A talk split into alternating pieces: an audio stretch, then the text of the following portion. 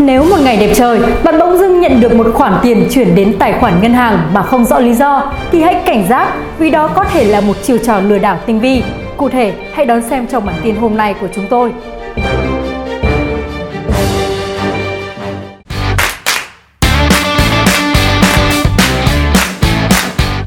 Gần đây, cơ quan chức năng liên tục đưa ra cảnh báo về các hình thức lừa đảo tinh vi, phức tạp trong lĩnh vực tài chính. Người dân cần phải cảnh giác trước những chiêu trò của kẻ xấu. Chuyển nhầm tiền, thủ đoạn lừa đảo mới.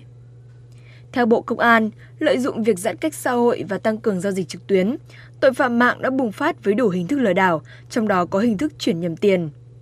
Một trường hợp là chị O, trú tại quận Ba Đình, Hà Nội.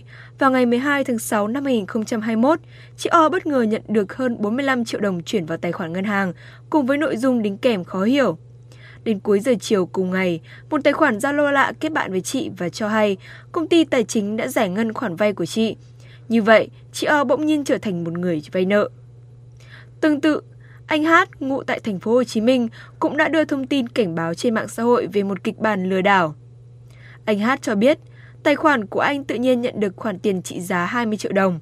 Anh Hát truy tìm mãi không biết ai gửi tiền, thì có một người phụ nữ gọi điện thoại nói là chuyển nhầm tiền và xin chuyển lại.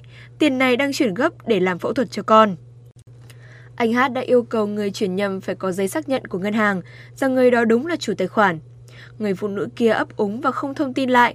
Biết có chuyện không ổn, anh Hát đã ra ngân hàng yêu cầu in sổ phụ và xem tiền của ai chuyển thì được biết đó là của một người đàn ông và chuyển từ Vietcombank, với nội dung là cho đê vay trong thời hạn 45 ngày. Đây là một chiêu lừa, nếu mình hấp tấp trả tiền cho người phụ nữ kia thì sau đó hết thời hạn 45 ngày, chủ tài khoản sẽ xuất hiện và đòi khoản tiền 20 triệu đồng cùng tiền lãi cắt cổ. Nếu mình không trả thì họ sẽ cho xã hội đen tới quấy phá vì có bằng chứng chuyển tiền với nội dung cho vay trên điện thoại. Anh Hát cảnh cáo.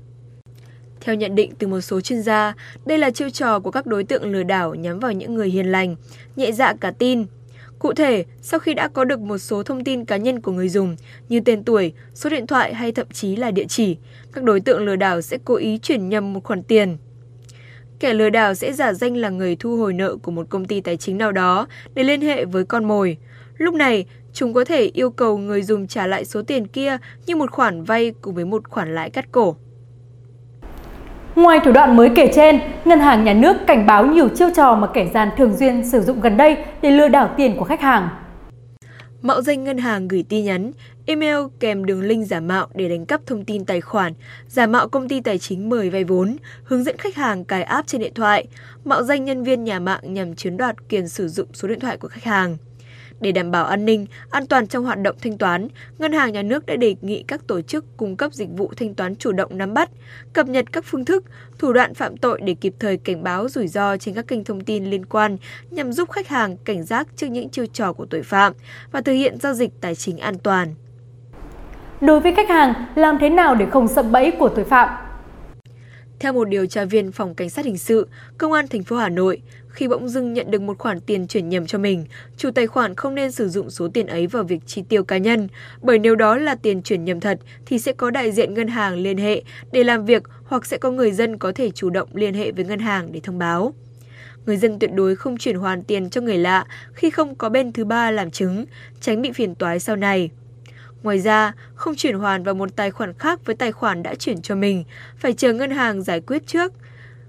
Khi nhận được điện thoại từ ngân hàng, người dân cần kiểm tra xem có đúng là số của ngân hàng không. Để chắc chắn hơn, chủ tài khoản nên đến ngân hàng làm việc trực tiếp.